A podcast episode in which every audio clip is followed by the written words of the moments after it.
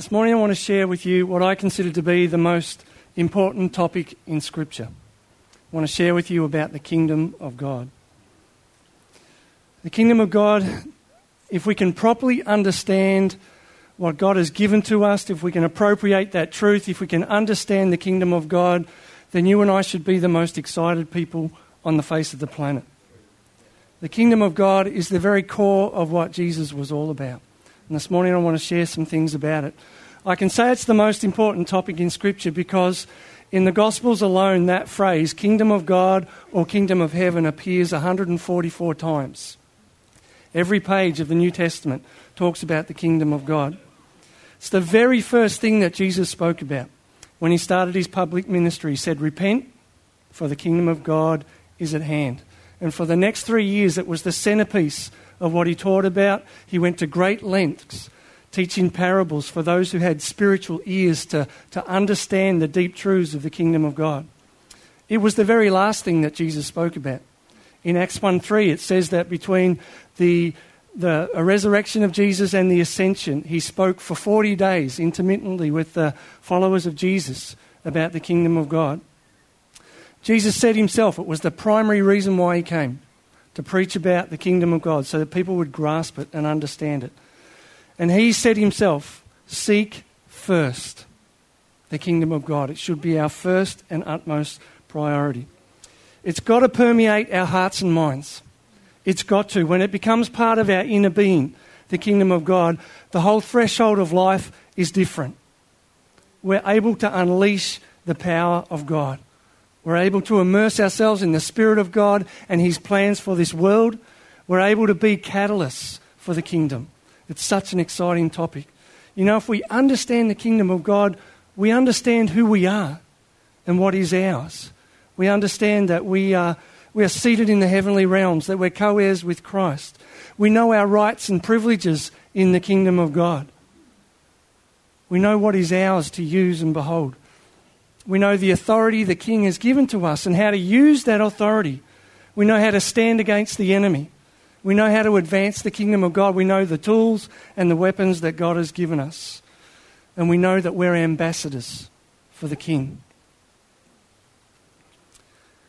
Jesus called a little child who he placed in the midst of his disciples, and he said, Truly I tell you, unless you change and become like little children, you will never enter the kingdom of heaven.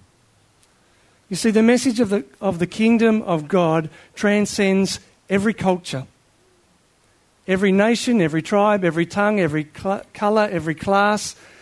The kingdom of God can be understood by everyone. There's not anyone that can't grasp enough of the kingdom of God for its truth to transform them, for it, for it to affect their inner being in such a way that they are changed. It doesn't matter whether you're a pygmy in the highlands of New Guinea or you're a painter from Pakenham. The kingdom of God has relevance for everyone that walks on the face of this earth. And properly understood, when we get it, when we lay hold of it, we're away. We have really understood the heart of God and the heart of our Father. So this morning I want to share with you just four points about the kingdom of God. And the first is that the kingdom of God is a realm of control, authority. You can't get far, very far into trying to understand who Jesus is and his ministry without understanding the concept of dominion. God's right to rule, God's right to be in control, God's right to do what he wants to do, when he wants to do it, and the way that he wants to do it. It's, an, it's a kingdom of control and authority. What confronts us about the, the control of Jesus is that it's absolute. There is nothing that he didn't have control over, and he demonstrated that through his ministry. Whether it was nature or sickness, whatever it was, Jesus had authority over it. And so the Bible uses the term sovereignty to describe the authority and the power of Jesus. You know, I think in Australia we really struggle to understand that because we were raised in a democracy. We were raised in a society where we, we get to have a voice. We get to have input into the laws and the values of our society. If we don't agree with something, we can speak out. We can say, Mrs. Gillard, I don't like your carbon tax. You know, we, we have a platform to engage with our rules and our regulations and our government. But that's not the way God's kingdom functions. You know, democracy is government by the voice of the masses. But God's economy is a theocracy. In other words, we don't get a say in the rules and the principles of the kingdom. Jesus' right to make those rules wasn't because we elected him or because he was popular. He didn't come as a prime minister. He didn't come as a president. He came as God. And he had a birthright to use that authority for his purposes. Jesus can do what he wants, when he wants, and how he wants. And he wants us to understand that, that that is his right, his birthright. The second thing is, is that Jesus is a king and he has jurisdiction over the universe and therefore he owns everything. He made it, he created it, he owns the whole thing. He owns the, the people, he owns the infrastructure, he owns everything. In fact, there's nothing that he doesn't own. The point is, we own nothing. If we understand his kingship, we understand that all that we have, all that we possess, everything that we own is actually his. You drove here this morning in a car owned by God. You're dressed in clothes that are owned by God. That's the concept that we need to understand about kingship. We don't have any rights. I don't get to choose what I do with my life. I can't say I want to be an accountant if God has another plan and purpose for my life. And when Jesus came and started to talk about the kingdom of God, it was confronting because it came against the grain of what the world said was the way to live. You know, the earth is the Lord's and everything is in it. He personally owns everything. He owns you and me. And because Jesus is a king, when a king speaks, the words become law. It's like an edict. You know, he doesn't have a parliament. Jesus doesn't have a parliament where he shares an idea and, and the parliament debate it and then decide, oh, yeah, that's a good thing. No, when God says, this is the way it will be, this is my plan, it's law. It's non negotiable. And that's what the kingdom of God is all about. You see, that's the challenging part about understanding the kingdom of God, is that we come face to face with the whole cold, harsh reality that God is in ultimate control of my life. You know, we have to understand that God is all powerful and that He can do anything He wants. And even Satan and all the demons know that. The acid test is whether or not we'll submit to that authority, whether we will actually bow our knee and acknowledge God's kingship and His right to my life and then live out in obedience to that. You know, I'm, I'm so worried about what happens in churches today when the gospel is preached because we preach about Jesus being our Saviour. And that's not an untruth, that is true. But He is our Lord and He is our Master. It's a totally different platform to come into the kingdom of God, to have your old life and just try and add Jesus onto it. As opposed to understanding that my old life has to die Jesus doesn't want to take Mark Wilson's life and do an extreme makeover on it. He wants me to acknowledge that my life is broken, it's a mess, it's sinful, and He wants me to kill it. To bury it in the ground and leave it there so that He can raise me up to His life within me, a brand new life where all my needs are met because my life is not mine anymore. It's the life of Jesus within me by His Spirit. That's what the kingdom of God is about. That's the upper echelon of Christianity when we understand that Jesus himself wanted to live in us so that we could live that exchanged life, so that we would have the power to live out a life of holiness and purity and stand for the kingdom of God. But not just to be changed for ourselves, but so that we could give that away. You know, the beauty about God's control and his authority is that he's not a tyrant. You know, he administrates his power and authority through mercy, through justice, through grace. The beauty for us is even if God is in control, and he is, When we understand that, we understand that what He wants for our life is the very best thing. So we can bow our knee. We can say, Yes, Lord, I'll follow you, because we know that He knows the best thing for us. We just have to submit. So easy to talk about, isn't it? And so hard to live it out. You know, we've got to go where Jesus says to go. We've got to do what Jesus says to do. We've got to be willing to put our lives on the altar as a living sacrifice. The key is being living, making the choice yes, Lord, I'll live for you. Yes, Lord, I'll go where you want me to go. I'll do what you want me to do. A few years ago, Cheryl and I were heading off on a holiday, and uh, we used to do this annually. We were pastoring a, in a church that was going through a bit of struggle, and we were burnt out, we were stressed, we were in a pretty bad way. And we headed off on our holiday. We put the, the trailer on the back of the four wheel drive, and we're heading up north of Noosa to camp on the beach. And about 40 minutes away from home, I looked out the, the side mirror, and there was smoke billowing out of our trailer. Oh, here we go. So I pulled over.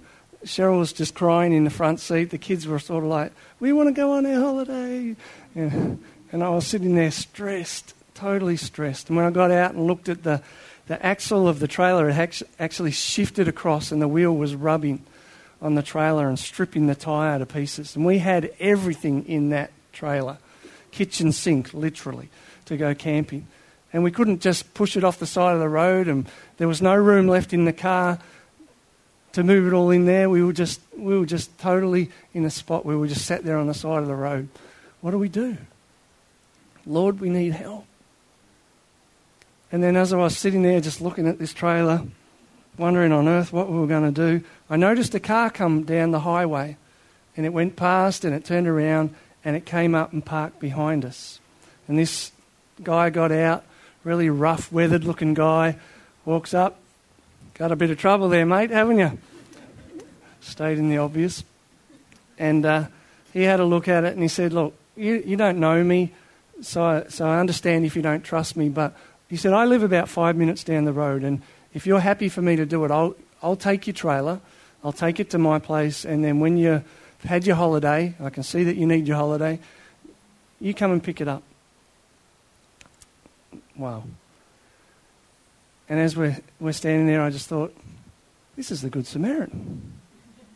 And I said to him, hey, mate, you haven't heard the story of the Good Samaritan before, have you? And he just stopped and he looked at me and he said, Mark, he said, I was driving down the road and the Lord said to me, That's my son and daughter. I want you to stop. I want you to go over there and I want you to help them out. He was obedient.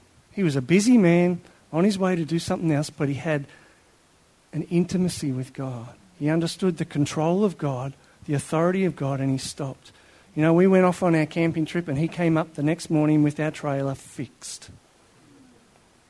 It was great. But you never know the blessing that will come unless you're obedient. He was obedient. It was a great example. The second thing about the kingdom of God is that it's a realm of transformation from the very beginning to the very end, living this Christian life, living the kingdom dream, is all about change. Constantly changing. It's a radical life exchange. You know, the word for repentance is the Greek word metanoia. It means my life used to go that way. And I used to have these values and these allegiances, but because I understood the truth of God, I turned my life around and went this way my allegiance changed. That's about change. We use the word conversion to talk about this deep inner transaction that happens that changes us to be Christ like. You know, the whole entry into the kingdom of God is about our willingness to change. Every time we pick up the Word of God and we open it, it's an opportunity for change. Every time we come to church and we hear a message, it's about change. And I find it really ironic that the people that hate change the most are Christians. Aren't we? We hate change. Yet the whole platform of what we're on about is change. Every day is new. Every day is a new opportunity for the kingdom of God to flow out through us to somebody to change their world, to bring them the knowledge of God, to impart power, to impart love. The kingdom of God is all about change. That's why the Bible says you need to be born again. That's radical. It's a new beginning, a whole new life. We need to understand that concept of being changed.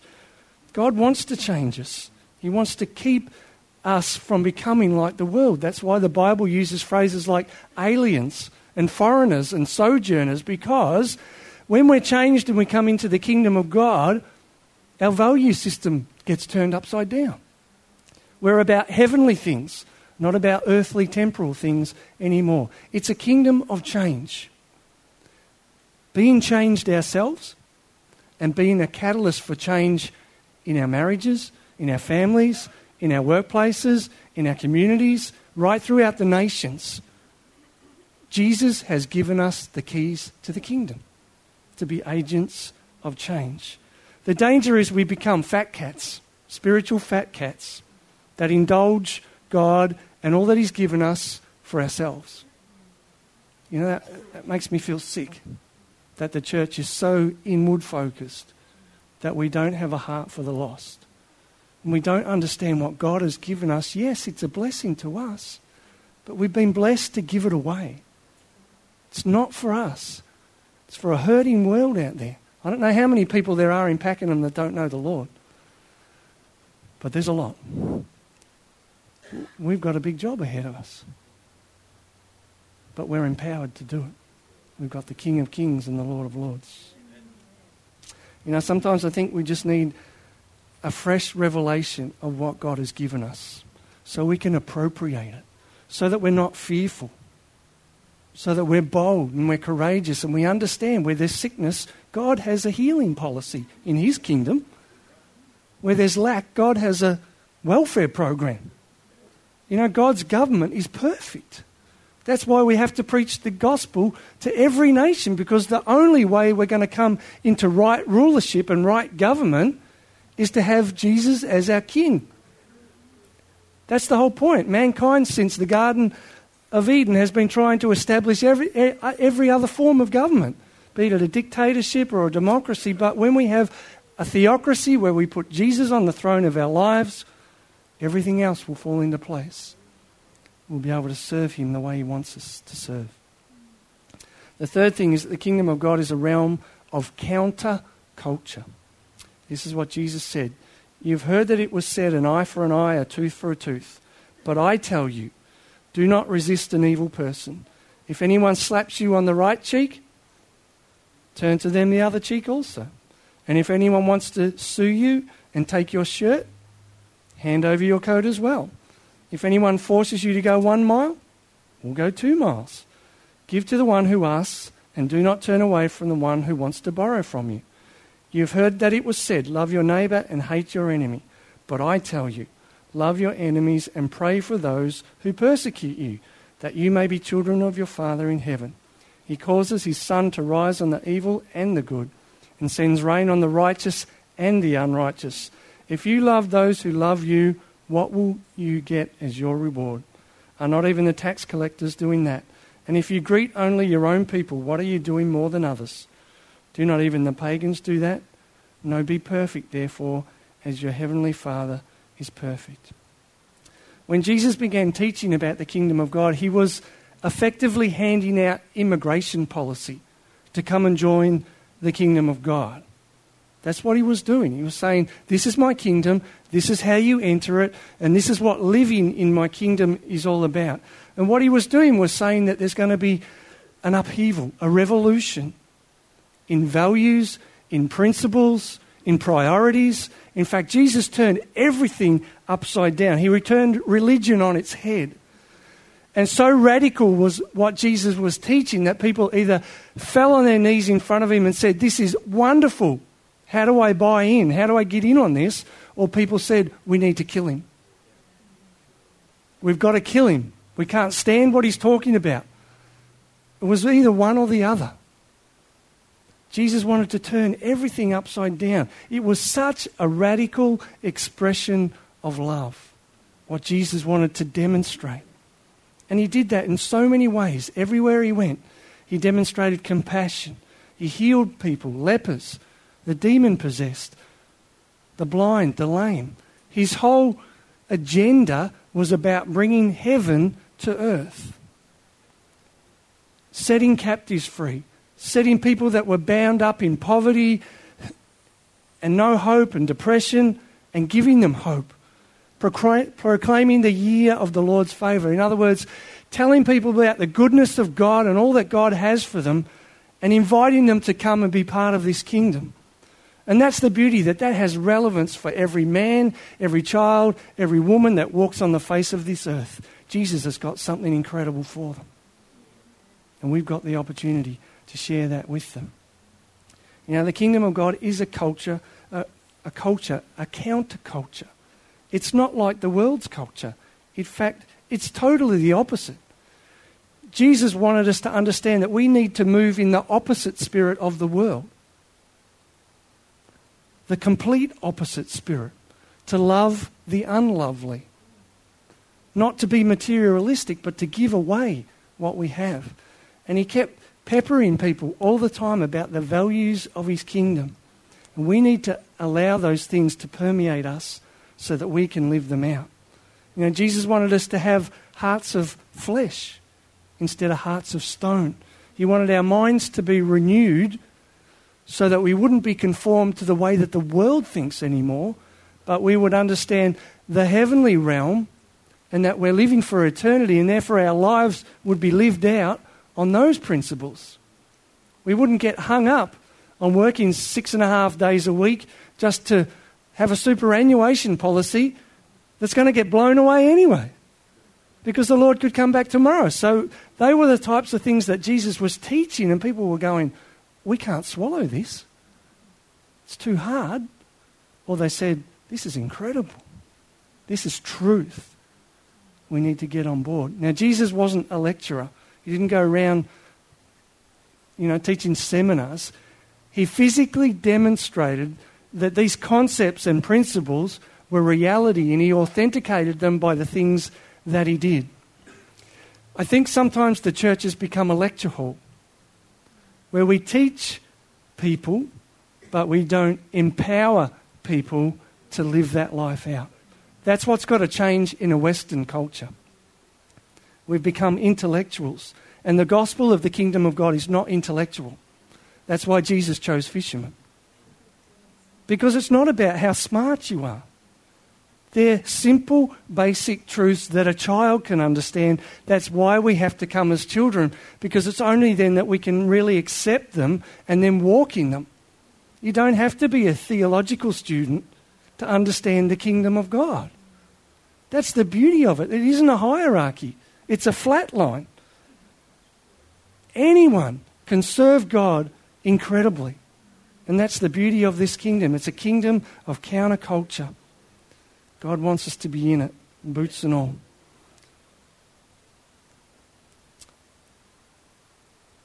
This is how I put it. We are called to a measure of love that is uncompromising, open handed, big hearted, generous, practical, and tangible. A mirror of the lavish love that Jesus poured out on us. You see, the thing about living for the kingdom of God is that there's no half hearted expression of that. You can't do it half heartedly. You can't blend the world and the kingdom of God. They don't dovetail, they clash. If we're living it right, we should be weird. We should stand out. Everything about our lives, when people meet us, should say, There's something different about that person. That's what Jesus did. Everywhere he went, people started following him. This man's got so many different ideas. And look what happens when he's in the room. That's the principle for us. Every step that we take, we take the kingdom of God with us into every situation, in our workplaces. When someone's sick, I hope you get better, mate. No. Pray for them. Let the kingdom of God come and heal them. Oh, I can't do that. I better ring Daryl. He's the pastor. He can do that. No. No, do it. Do it because God's given you the authority. Are you a child of the king? Has the king given you sonship? If I want something from my dad, I just go and get it because we have that relationship. And that's the beauty of the kingdom. God said, I want you to be Jesus. I want you to stand in my place. I'm going to give you my spirit. I'm going to dwell in you personally. So you can raise up and do these things. Jesus said it. Greater things you will do than I've done. I don't see that. That's what scares me. It's what scares me about what we're doing in the Christian faith. We've got to break down the boundaries of the local church, turn it upside down, get back to what Jesus said was truth, and live it out. And when we do that, man, when you are in that place with God, the world is just radically different. Because the supernatural is there. Because the transformation is there. Because the authority is there. Because the love of God is there.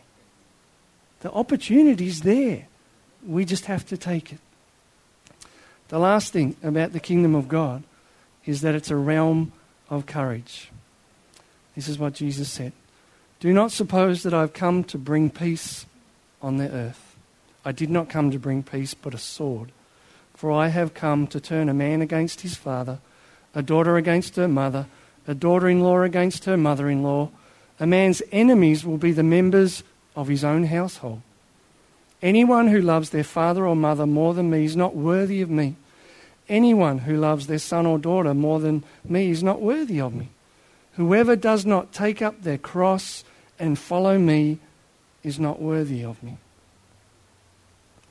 Look, Jesus didn't pull any punches. He said, if you want to follow me, if you want to be part of this kingdom, there's going to be trials and tribulations and testing. It's a narrow, windy road. Understand that from the get go, that if you buy into the kingdom of God, it's about taking up a cross, not a picnic basket. You know, the Christian life is tough, it's not easy. It's about adversity and overcoming it. It's about being conquerors. It's about living this life in a totally different mindset than the way that the world does. We don't get depressed because we've got hope. We don't live in despair because we know we've got a Lord and a King who loves us. We know the worst thing that someone can do is kill us. But then it's just gain. So our whole attitude to life should be different, but that doesn't mean it's not tough. Jesus said, since the days of John the Baptist until now, the kingdom of God has been violently advancing, and violent men and women lay hold of it. Mark Wilson's interpretation of that passage is that if you don't have a strong spiritual background, you won't make it. You've got to put your shoulder to the plough and not look back. God doesn't want us to be half hearted about his kingship, about his kingdom. We've got to be passionate. It's so compelling, the kingdom of God. I don't know how you can do it any other way. When it gets in you, it's like you're infected with it. And God wants us to live that out in the most powerful way. Look, we don't always get the encouragement that we need as Christians. And today, if you're here, you know the struggle of serving God. You know it's not easy. You know there's hardship. You know there's times when it would be so much easier just to give up, not to live by those principles of holiness in a world that doesn't care, in a world that just does what it's right in their own eyes. For us to put a stake in the ground and say we're going to live differently comes at an incredible cost. Individually, in our families. You know, Jesus said we'd be persecuted, that people would hate us. That's not an easy message to sell. But we're not selling a message. We're not selling a message. You know, sometimes I think we need to remember that we're not fighting for a victory. We're fighting from victory. You know, there may be skirmishes, there may be battles, but the war is won. We're on the winning side. We've got the end. Just read Revelation.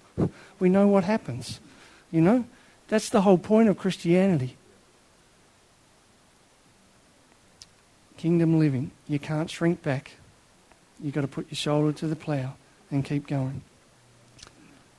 Look, I don't know most of you, I don't know what's happening in your lives, but I know that when you try and live out the Christian life, there's opposition. We have an adversary who is literally hell bent on robbing, stealing, and destroying. It's not going to be a walk in the park. But the Christian life is best when we seek the kingdom of God first. Jesus knew if we could do that, if we sought his kingdom first, all the other priorities would be set in their right order. Jesus knew if we sought the kingdom of God first, that we wouldn't hunger and thirst for things of the world. We would hunger after righteousness and truth and all the things that really matter for eternity and matter to God. But it is tough. Earlier this year, Cheryl and I and the kids went to the United States and we went to a little town in Colorado called Westcliffe. We stayed with a family that we met when we were on the mission field in, in Fiji. And we, we knew that we were going to stay with this family and we knew that um, Myron was the guy we were staying with. We knew that his sister had just lost her son, 10 year old young boy. But we didn't, un- we didn't know the story, we didn't know the context. And when we got there, we got to meet Myron and his family, and we got to meet his sister. And their little boy had been going on a, on a hunting trip with his dad. And he'd run upstairs to get the guns and bring them down to the car. And on his way down, something happened, and the gun went off and shot him in the back of the head. And he died instantly. That was two weeks before we got there. And when we met this family, it was so obvious that they were going through such anguish and grief. There was a coroner's report because they to investigate whether it was a suicide or whether it was an accident or whether his parents had shot him. Like it was a horrible scenario for them to be in. And about an hour into having dinner with them, and the light twigged on for me. This couple were the local pastors. And they'd, they'd invited me to preach. And God had given me this message, and I had no context of the message until I understood what they were going through. And here I was preaching this message about turbulence in life. And I've got in the front row this couple who's just lost their son. But they weren't giving up on God, they weren't blaming God. They understood that in the kingdom of economy, Corey was in a much better place. And they weren't going to give up pastoring their church, they weren't going to stop. In fact, that adversity was making them all the more determined to live out their lives in such a way that when they got to the end of it, they didn't look back and say, I missed the opportunities. They were determined to live their lives for the King and his kingdom. And this morning, I want to encourage you to be Jesus freaks. I want you to be fanatical for God. You know, ordinary doesn't cut it. We are not common people. We are ordinary people in the sense that we're ordinary people, but we're extraordinary because of who dwells in us, what He's done in our lives, what He's given to us, what is available to us. We should be the most excited men and women on the face of the planet. If you're not, you're not living it right. It's the only way. Kingdom living. Hebrews 12, 28, 29. Therefore, since we are receiving a kingdom which cannot be shaken, let us be thankful and worship God acceptably with reverence and awe, for our God is a consuming fire. You know, Jesus has the right to ask for our lives and to do with our lives whatever He pleases. He has that right. He has the right to expect that if we truly understand the kingdom of God, that we will live this life passionately. That everywhere you and I go, we will be a catalyst.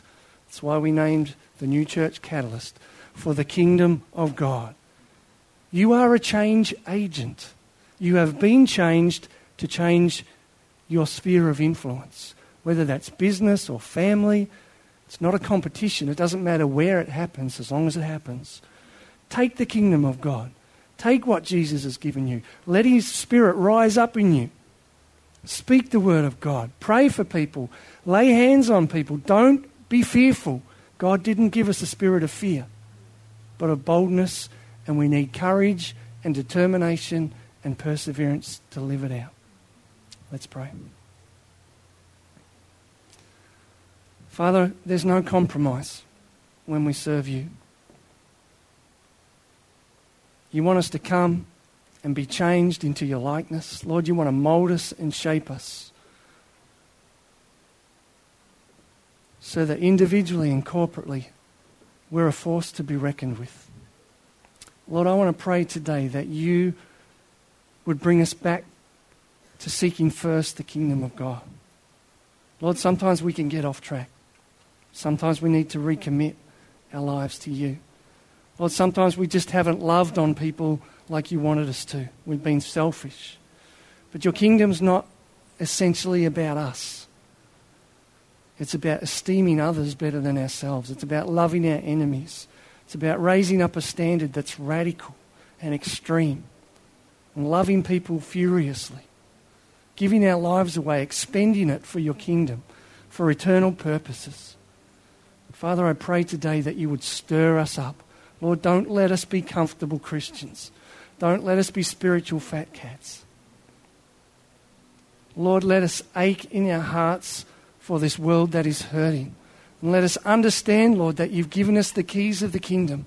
Just like you came, you changed people's lives in an incredible way, and that's the mandate of the church. It's the mandate of our lives because the Spirit of the sovereign Lord has anointed us and has appointed us to fulfill your commission, to take the good news of the kingdom of God to a hurting, broken world. Lord, I pray this morning that where, wherever we are in that journey with you, that, Lord, we'd come back to that place of fire, that place where our hearts are yearning and burning for the things of God, the deep things of God. Lord, we don't want to mess around on the shallows. We want to be in the deep water faith with you, going after you sensitive to your call on our lives. And when you speak, that we just obey. We hear your promptings. We step out no matter what the obstacles are. We step out no matter what the odds are. Because we know with God, we're in the majority. Lord, when you're with us, who can be against us? Lord, help us to live out the kingdom with passion and fire, I pray. In Jesus' name. Amen. Amen. Amen.